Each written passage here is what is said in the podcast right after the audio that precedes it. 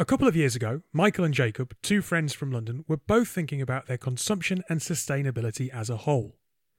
Michael, a professional footballer at the time, realised he had no options when it came to sustainable sportswear. Overconsumption and underuse was all too common. Hylo was born, a sportswear brand fighting for the planet by changing mindsets. They've started with a running shoe made with seven natural materials, and the shoe can be recycled at the end of its life. As a company, they've offset their carbon to beyond zero, making them carbon negative. You can find out more about Hylo and support their mission at hyloathletics.com. That's H Y L O. We support the Hylo movement. Don't let it be your head laid on my chest. Don't let it be your word against mine.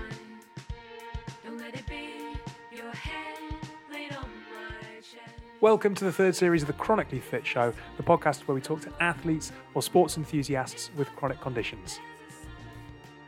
My name's David Savage, and on this series, I am supported by Marcel Patterson, a fitness expert, and as ever, Marla Morkin, a doctor and chronic health expert. On today's show, I'm talking to Fraser Franks. Fraser was a professional footballer who was forced to retire from football due to a heart condition. This interview was recorded just a couple of weeks before the terrible events uh, that befell Christian Eriksen in Parken. What Fraser had to say was already important, but his story is made all the more horrific seeing the consequences of an underlying health condition, of a heart condition, striking someone so fit and healthy and young down right in front of everybody's eyes. Fraser's message is that everybody should pay attention to their body and with, with his own acceptance more than he did himself. He's very lucky that he didn't end up in a similar situation to what Christian Eriksen found himself in. And he is now working with the British Heart Foundation to try and make sure that that doesn't happen to anybody else. So today I'm chatting to Fraser Franks. Fraser, you're an ex-pro footballer, not long retired, um, and you are someone who has a heart condition. Uh, so look, thank you first of all for giving up some time to chat to me. No, thank you for having me on. It's a, it's a pleasure to speak to you. You retired very recently, right? It's been two years now. Yeah. Yeah. Yeah, relatively. It's it's it has flown by those two years, but yeah, relatively um fresh out of the game. Um, and you do have a heart condition. Before we get into anything else, what what condition is it that you that you you have? So it's a, a bicuspid valve, bicuspid aortic valve, um, which isn't the you know the rarest of things. I think one percent of the population have got that. So you know when you when you think of it that way, it's one in a hundred people. So it isn't you know it isn't the worst thing in the world. Mine's on a more severe case, um, and I've also got a narrowing of the aorta. So um, those two problems combined mean I get a little bit of a leak in the heart, a narrowing of the aorta, um, and that was what caused me to retire. Yeah, and whilst you say it's kind of maybe not that rare, it's still reasonably rare, and I imagine amongst pro athletes, it's it's it's very rare.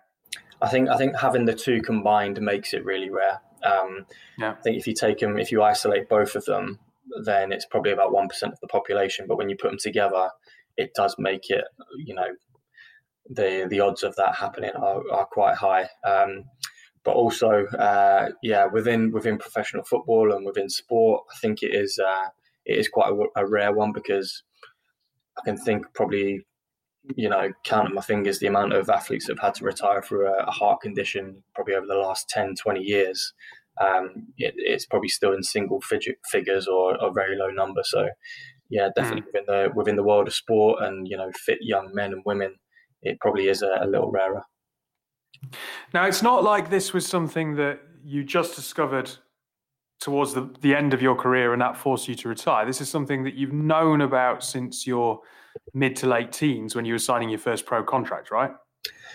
Uh, kind of, but also also not as well because I yeah I was scanned um, as a 16 year old, and uh, the scan revealed so we were all scanned. There was 16 you know uh, young lads going into a youth team. We all got scanned, all got the results the next day, and they just said to me, "Can you wait in the office? Um, you know, you can't go out to train yet."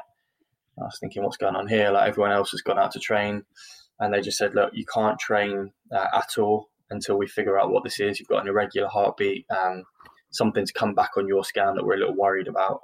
So I couldn't get, I couldn't train. Um, there was nothing wrong with me physically. I felt absolutely fine, but they stopped me from training just to be careful but I couldn't get seen for a good couple of weeks. So the first two weeks of me being a full time footballer, I couldn't do anything. I felt absolutely fine, and it was really frustrating. Um, I then got tested and went to to see different specialists, and it came back that I had a aortic valve. So just meant that um, I think the I think we all have three. Uh, main arteries that pump blood into the body and then pump it out of the body I've only got two that pumps out of the body, so that causes a little bit of clog in the heart and um, yeah, can cause issues. But I was told at 16 that um, you know this can be managed.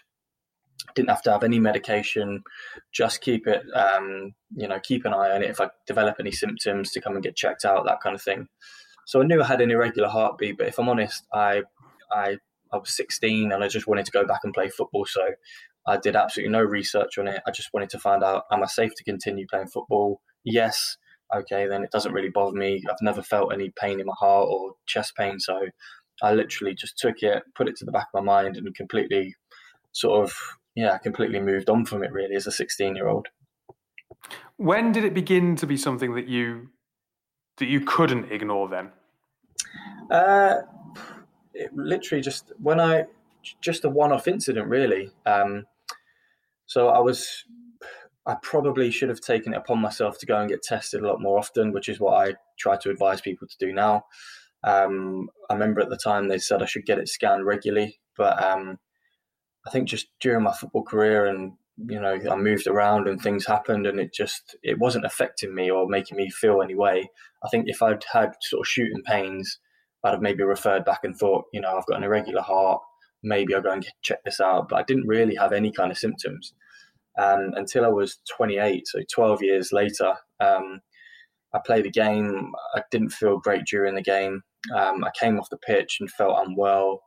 I then went home uh, and I thought I was, I thought I was developing the flu. So I had sort of flu-like symptoms where I had a little bit of a racing chest, but I was just hot and cold. So I took myself to bed and tried to sleep, but I was sort of sweating and shivering, that kind of thing and then I just felt my heart to just beat faster and faster. And it, at one point, it just felt like it was coming through my chest.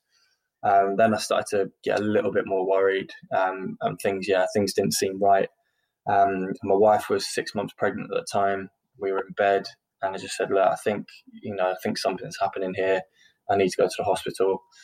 And as soon as I went in there, I think my heart rate was over 140 a minute. Um, so they took me straight through to to resus originally thought I had sepsis, um, and sort of my condition that night just worsened, and I began to sort of not pass out, but just yeah, I, it's still a little bit of a blur that sort of incident there. But the next day I came round and I felt okay again. I was put on antibiotics, but once the doctors then investigated a bit further and scanned my heart and took various you know tests on me, they they'd figured that the narrowing of the aorta was, was quite severe, along with the aortic valve that, that hadn't really had tested throughout a whole playing career, had also worsened. And um, yeah, their advice at the end or their words were that you're going to need to retire from football. And it's only when I, it's, you know, I'd be lying if I said I felt things during my career, but it's only when I look look back now and I probably think some of the things that I thought were normal maybe weren't like I would get dizzy during games and I would get a racing heart and palpitations at times, but just because I thought that was because I was out of breath or I thought everyone had this, I'd never really spoken about it. There were, I'd get dizzy quite a lot when I was standing up at home or, you know, just certain things you look back on and think, you know, was that a little sign or was that just normal? I'm not too sure, but yeah, I definitely didn't worry about anything while I was playing. It was just you know an isolated incident which um, which could have ended up saving my life because something could have happened later down the line on the pitch and I wouldn't have had the information I'd known about my heart and um, yeah I'm probably grateful that you know whatever it was the infection that I caught at that time highlighted the fact that you know my heart wasn't in a good place at that time Is there an element that I wouldn't say football is I don't know, I wouldn't say football's necessarily macho, but but you have got a lot of young men, you know, highly competitive. We already know that young men in particular are kind of, you know, more at risk from suicide than other parts of the population because guys don't tend to share how they're feeling or talk about stuff. And obviously, there's an emotional aspect of kind of dealing with a with a condition, but equally physically, you probably didn't want to let on how you were feeling, I guess, if it might affect your chances of getting picked. And as you said, you didn't know if anyone else felt like this. And you probably, I guess, wouldn't want to let on to teammates if you felt a little bit dizzy or a bit out of breath because you didn't want to show that weakness. Yeah, 100%. I think um, it's something that I always wanted to hide. I didn't, especially when I signed for a new club. So when you, I think at a Premier League level, which I wasn't, um, I was at, you know, League One, League Two when you're at Premier League level, your medicals are so advanced, and you know you'll have every single ounce of you tested because if they're paying 50 million for a player, they need to know every single part of his body works for that money. Whereas when you're in League Two, you get tested um, on your knees and your ankles and that kind of thing, but they don't really do the invasive sort of uh, heart checks or lungs or things like that. It was only when I signed for Luton Town that I actually had a heart scan. So that would have been when I was 23. And I remember I was so nervous going into that because I was think I didn't want to disclose anything, um, and I didn't uh, in the medical. So they said to me, "Do you have any kind of conditions?" And I said no, um, because I didn't think I was going to get a heart scan actually anyway. But I did get scanned, and they went to the, the they took me to the doctors to get it there. The club doctor he scanned me, and he he said that some you know something wasn't normal. And I said, "Oh, I've got an irregular heartbeat," and told him a bit about it, and um, tried to almost distract him from me worrying. I just said, "Oh, yeah, I've had that for a long time. It's it's caused me no issues, and luckily for that medical, I, you know, it was fine." But that's probably the only time in my career that I was really nervous of. I just got my sort of my big break, my big move, and I thought that this heart condition, if I, if maybe if people found out about it a little more, maybe it would stop a team from signing me. Do you think, obviously, I'm not going to ask you whether or not you know any individuals, and you, you probably don't, but you do think, you know, you said there yourself that it's only a, um, a, a, few, less less than a handful of people maybe that have, have had to retire because of heart conditions. The sheer number of professional footballers out there kind of statistically says, says that maybe not heart issues, but there are probably people out there with other medical conditions that they're not quite so forthcoming with. hundred percent. I think. I think also a lot of people won't know obviously, unless you get tested. Like, for instance, if I hadn't been tested at 16, I never would have known that I had a heart condition because I had no symptoms. Again, if I didn't get tested, um, you know, at 28 when I had my incident, I wouldn't have known if it was a heart condition. So, I, you know, there are bound to be hundreds and thousands of people that are out there with conditions that they don't really know about. And, you know, some will go their whole life undetected and um, and get by fine and you know not knowing about this condition but on the other hand as well there are people out there that um, have conditions that they don't know about and it can be fatal there's one mm. you know quite a famous one with fabrice muamba who had a heart condition um, collapsed on the pitch and you know almost died or did die for an hour and, and then was brought back but Marc-Vivien Foé an old Manchester City player, exact same, collapsed on the pitch. Yeah. But obviously, unfortunately for him, they couldn't bring him back, and he passed away on the pitch. And there's been a lot of these kind of incidents um, in non-league football or just grassroots football, just you know, young men that that look fit on the outside and act fit, and it is a macho sort of environment, but underneath there's yeah there's underlying issues and a big thing for me is um, especially in professional football i feel like everyone should be getting tested and it's not to say that everyone's going to have to retire like i did if something's wrong but it's about managing. You know, you can start managing and keeping an eye on things rather than one incident. You know, obviously being fatal like it has been for for a few unfortunate ones. Yeah, absolutely. Now, look, you played centre back, right? Yeah. And League One and League Two, it's pretty physical, and the hearts can be pretty fragile. So, I guess when you got told to retire, it was a complete. It wasn't just stop playing football; it was a complete change of mentality around how you how you looked after yourself, right? Yeah, I think yeah, I, I did find it tough at first. Um, I say I've, I've played centre back and I've been used to you know broken noses and ribs and things like that. But this this was obviously slightly different.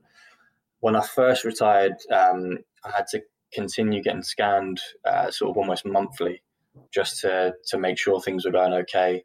And then I got introduced to moderate exercise, which which helped me because I was in probably in a bad place when I first came out, and I didn't go off the rails or anything like that. But I was probably doing things that I wouldn't usually be doing, like sort of drinking at home and you know eating rubbish and you know waking up at late in you know late in the day, which I've never done. Um, but having that that discipline of exercise being introduced back in really kept me on the straight and narrow. I'm someone that, you know, I, I signed for Chelsea as an academy player as an eight year old. So I've had to keep my, myself fit since, you know, since I can remember. And it's been a huge part of my life. So when it's taken away, I didn't really know what to do. So I think that really helped me that, yeah, I'm able to, to carry on doing exercise to, a, you know, to a moderate degree. Did you reach out to any other ex pros, anyone who also retired, and maybe they weren't going through the same thing as you, but at least they had that experience of you know, you said there you signed signed for Chelsea or started started youth ranks with Chelsea when you're eight years old through to 28. It's 20 years of your life yeah. kind of focused on one thing. All of a sudden it stops. You know, I know that people like Clarke Carlisle have been kind of quite open in talking about the mental side, and obviously everyone's fully aware that you know you know of the tragedy around Gary Speed and so on. But that that piece where something is so much your life and then it stops seems to be a real a real trouble for a lot of pro athletes that that doesn't get discussed as mm. much as it could. I did try to reach out to as many people as possible, but not. If I'm honest, I, I took my heart condition and that side of it and just literally put that to the side and didn't really want to think about it and didn't really. I, I almost just tried to. I didn't grieve or anything like that. I've heard people say that you need to grieve when you, you know, when your playing career finishes or when you've been had this news, that kind of thing. I didn't do that at all. I just my next thing was right. I need to keep busy, and I want to know what my next career path is going to be. So I wanted to try and find out, you know, what footballers that had retired had gone into next because I didn't find a huge passion in coaching, and that's like the you know the main thing that footballers like you play football then you coach football then you you know retire i didn't have that buzz for coaching so i was desperate to find out what other industries people had gone into and where they'd been successful and things like that. So I, pretty much put my focus in on that side rather than actually looking for help uh, dealing with what had happened to me. Um, probably just try to brush it aside and move on it as quickly as possible. But yeah, I probably should have taken a bit more time to maybe look after myself a little bit more than you know seeing what was next and trying to keep myself busy all the time. So, what role does does fitness play in your life now? Because obviously, two years on from from that that point of having to retire, I imagine that you're more aware of your situation or your, your condition now previously, but also keen to keep you know it's that it's uh, we've had people on this show before who say it's that that fine balance with your heart where it's kind of you know that you need to exercise to keep it healthy versus you're always slightly worried if you feel something. It's like is it just because i've worked hard or is it the condition? And that must be a, a difficult mental tightrope yeah, I've, I've been doing a little bit of work with the British Heart Foundation lately, and you know, one of the the nurses there said to me that a muscle is a heart. She said like it needs to be trained like any other. Um, so for me, they've said to me that cardio is absolutely fine for me. Um, there's certain weights I can't do. I can't lift anything above my head um, because that interferes with a valve. Certain sort of HIIT workouts and things like that I wouldn't do. Um, so I, I feel like I've started to know my body, but exercise and looking after myself is a massive part. Not not necessarily for for how I feel physically, but my in my head.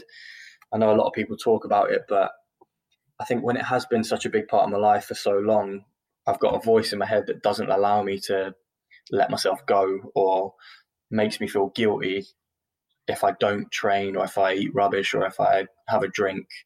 And it's always been there and it doesn't leave me. So I don't feel like I've got a choice but to exercise. I feel like um, it's something that my the voices in my head, whatever it might be, won't allow me to go three or four days without doing anything without those voices telling me that or like shaming me for it almost. I don't know how to. It's a strange one because I've I've spoken to a few people that feel like this, and um, you know, one of my friends always he's got like his own hashtag that says "no choice" because he, we're retired footballers. He's in the same position as me. He didn't retire through a heart condition, but I find myself getting up at five or six in the morning and going for a run when I don't really want to. I want to stay in bed for a bit longer, but I know that if I do this, it will make me feel better in my head. So I don't feel like it's a, a choice that I've got. It's something that I don't know, it's just built in me that I have to do it. Mm. And if I do, I have had, you know, I've been moving house this last month and my routine's gone out the window and I've eaten probably worse and drunk and worse than I have in, in a couple of years probably. But I also at night get that voice in my head that's like, look at the state of you. You need to go out and run. You need to do this. You need to look after yourself. And, you know, for me, that's only a good thing because it keeps me on that path. And and what kind of role has family played? I mean, you said there that your your wife was six months pregnant when you had to retire. I mean, I, I imagine it's it's difficult, obviously, for you going from that transition to another, but family both wanting to support you and also trying to kind of understand and give you space and, and, and give you time to to make the adjustments that you've needed to make. No, I, I, I think that was probably the best thing for me. That as soon as I came out for football, I had an initial focus. It was my first child, and that just gave me just gave me something to look forward to straight away.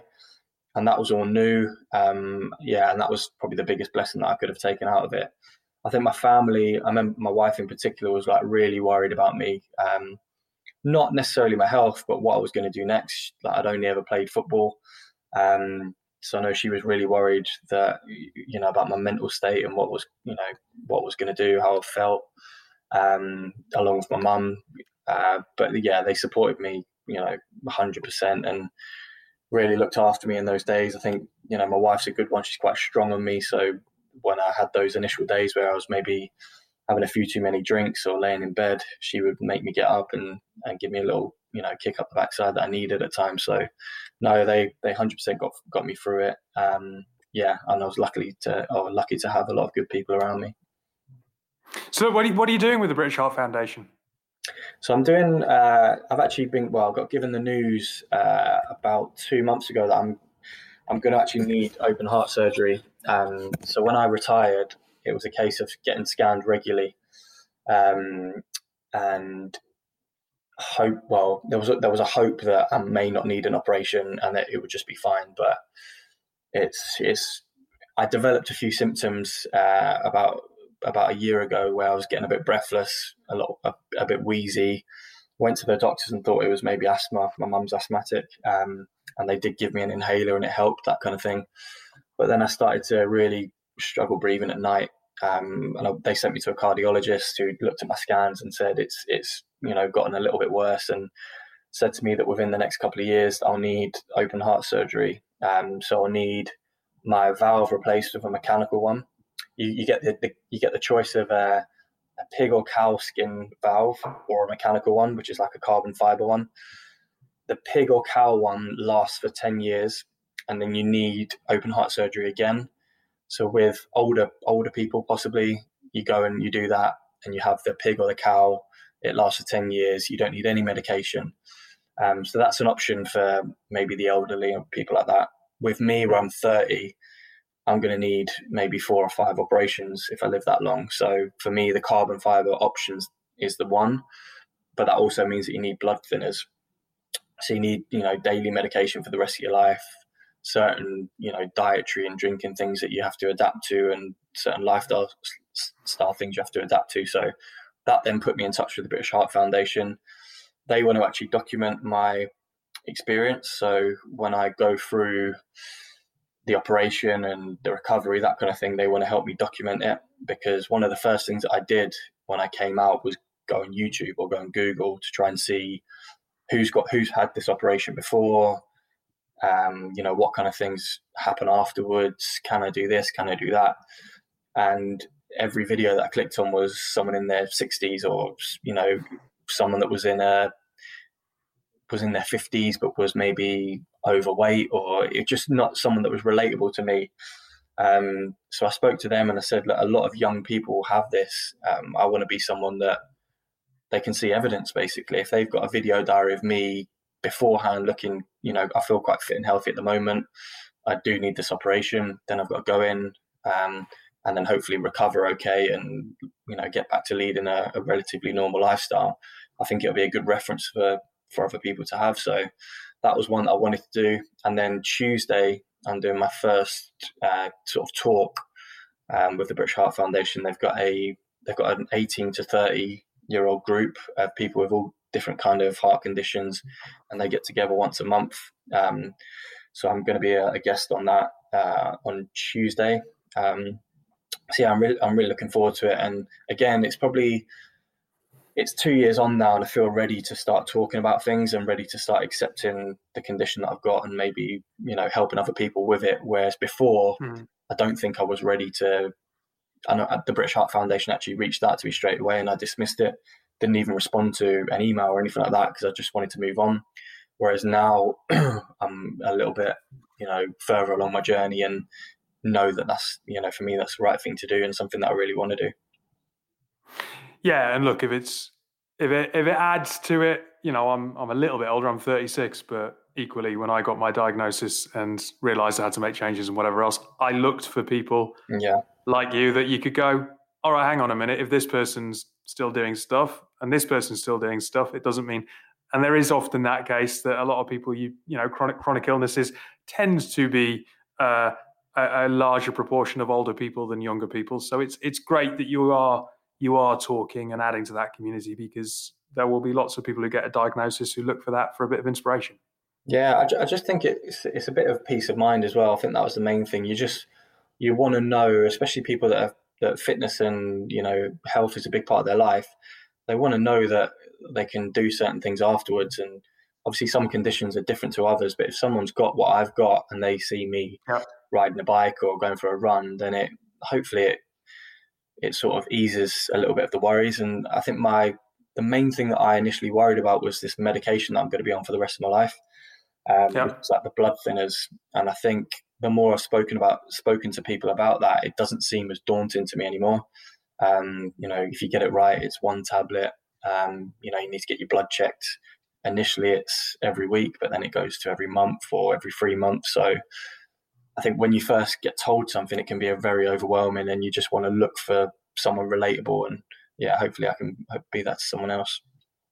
Yeah, absolutely. Look, Fraser, it's been amazing to chat to you today. Thank you so much for giving up some time. One last thing, bit of a cheeky question. Why not? Who's going to win the Euros? Go on. Oh, I've got to say England, haven't I? I've got to be patriotic. I've got. I said I've got. I've, I haven't bought an England shirt since I was a kid, but I went and got like the the '82.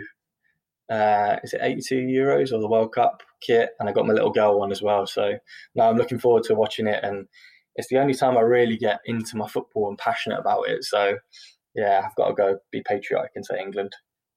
Absolutely. I suppose you've got many different club allegiances now, but you can you can always be completely partisan about England. Well, I was playing for Newport when I retired, and I got you know my daughter was born in Wales, so I've got a little all right a Welsh daughter now, so she can be. So you've not even got Clarity there. Oh dear. anyway, look, it's been a pleasure to speak to you, uh, and thank you for your time. No, thank you, David. Cheers, man. Right, Marcel, I, I know that you love football, so I kind of thought this one might appeal to you slightly. I really enjoyed listening to this one. This was the first one I actually listened to, and I thought, right, if this is setting the benchmark for all of them, it's going to be a great series. Um, I think it's absolutely well, first of all, I think it's mental that he, he had a condition when he was 16 years old and then he didn't get it checked out. But Marla, is that less mental than I think? Is that, to me, as soon as I realized that there was something wrong, I wanted to arm myself with as much knowledge as I possibly could. And over the, the, the last three series, or two and a half series up to this point, that seems to have been exactly what everyone does. They get ill or they get a diagnosis and they try and find out as much information as possible. Fraser didn't do that. He just wanted to play football and he's actually that perhaps more typical of a lot of people than I think? Oh gosh, everyone is so different, isn't it? But Fraser's story really stood out to me because I actually had a family member who had exactly the same story as this. So is I mean, he wasn't a pro footballer, but living their life and you find out that you've got a bicuspid bicuspid aortic valve, right, which you'll live with normally.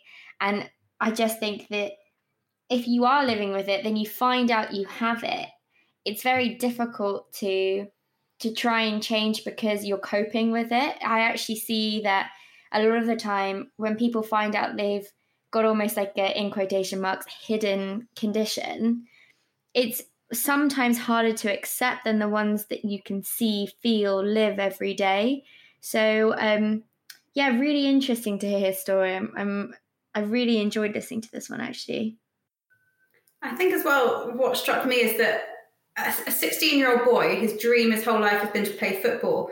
If anything's going to stop you from doing that, then you're going to ignore it if you get given the option. I think what struck me is that he said he was tested at 16 and then they found this irregular heartbeat but said, you know, two weeks later you can carry on. And then he didn't really seem to get any regular scans from there. I would have thought that the clubs would have some responsibility maybe to make you get a scan once a year or something like that, which didn't seem to be the case. He didn't get a scan again until he went to, I think it was Luton at 22.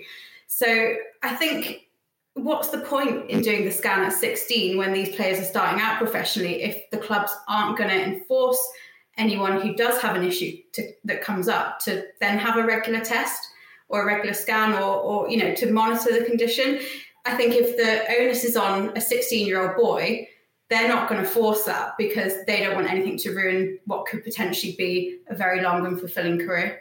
But Marcel, do you not think um, that that in this country, especially when we've got the NHS, it, the employer's responsibility for healthcare is is completely different and sometimes non-existent than you would have in, for example, America or any other countries where it is a you know a, a, the responsibility of the employer to pay for the insurance of the of the employee etc so what incentive does an employer have in the uk when you know that the government will pick up the pieces essentially mm. i guess i just think with sport because we're potentially going to be putting these people on a stage in front of fans in front of supporters from the age of 16 onwards and you, although they're rare, you do see these cases where people have sudden cardiac arrests on the pitch or on the field. You know, it's happened in various sports, basketball, football. There's been cases, and although they're rare, they're devastating when they happen, and it's actually quite an ordeal for everyone who's involved, whether they're watching, whether they're the medical team, etc. And I just think that the, the consequences of not taking that responsibility can be quite big. So that's where I think potentially these clubs, if they are going to be encouraging these players to start at such a young age, maybe do need to take a bit of responsibility because I think a 16 year old boy or girl is probably not going to take that if it means they're jeopardizing their career. I, I think it's really interesting as well because you you kind of allude to a point there that he was with Chelsea from the age of eight. He wasn't training and pushing himself necessarily to play Championship, League One, League Two football. Um, his fitness levels and his ability to push himself to that point would have been the same as anyone who went on to the Premier League. Um, and I suppose that could unearth or could exacerbate any underlying health issues. But then you go down the football pyramid, and I suppose this is probably true in lots of forms of elite sport, and the infrastructure and the resources aren't there to look after the players in the same way. But that's the thing. I think it all comes down to money, doesn't it? That these lower league clubs unfortunately can't afford to do these testings that, that Premier League clubs can do. Obviously, they'll be getting tested, you know, every week for various different health conditions and fitness levels, etc. But the lower league clubs can't afford to do it. But I wonder if that's where someone like the FA needs to step in and, and kind of provide a bit of funding to, you know, potentially avoid what could be a catastrophe on the field. Hmm. Just with regards to the, um, I suppose the the change in his life, where all of a sudden he's gone from playing football to not being able to play football to not even being able to lift weights above his head to being told that basically he can do light cardio only. Um, Marley, you've got to be in situations where you've spoken to to patients who've gone from being able to do a whole range of different things and all of a sudden you're told to stop. How you know he had his wife Fraser had his wife to give him a kick up the arse when he needed it. He said that himself. Mm-hmm. But do we do enough to help people in those situations? You know, no. we, we, see a lot about ex ex professional sports people who suddenly, you know, uh, are prone to suicide or suicidal attempts. But I suppose it's not just elite sports; it's everyone, right? This is such an important topic, and the word like fear comes into my head when we whenever we talk about this because if you tell someone that they've got to slow down on their activity levels, what do you hear when you're in that room? You hear if you overdo it, you could kill yourself. That's what you hear, right? You hear, oh, if I do something, then this could really damage me. And that striking fear into people is not at all intentional. But we, as you know, as healthcare professionals, as people that work in healthcare industry, need to acknowledge that sometimes the words that you say have long lasting that wording you use has long lasting impact on a patient. And so i i agree. I don't think we give enough support uh, like about like how you can change the way you live whether it's diet exercise sleep anything that everything else around it but we definitely tell people how to take their medicines and i just think that there's like a huge mismatch in between like what actually people take away from consultations so yeah i I'm all up for giving more guidance when it comes to this to people. Well, look, I think um, I think we'll wrap up uh, this particular episode. But Marcel, Marla, thanks for joining me. Um, Marcel, if anyone wants to find out more about exercise, maybe some different types of exercise that would help, kind of low impact and low inflammation, what's your Instagram handle? It's at Marcel underscore fitness underscore. Thank you. You're going to get really bored of saying that. like, I hope I'm saying it right. Imagine if I'm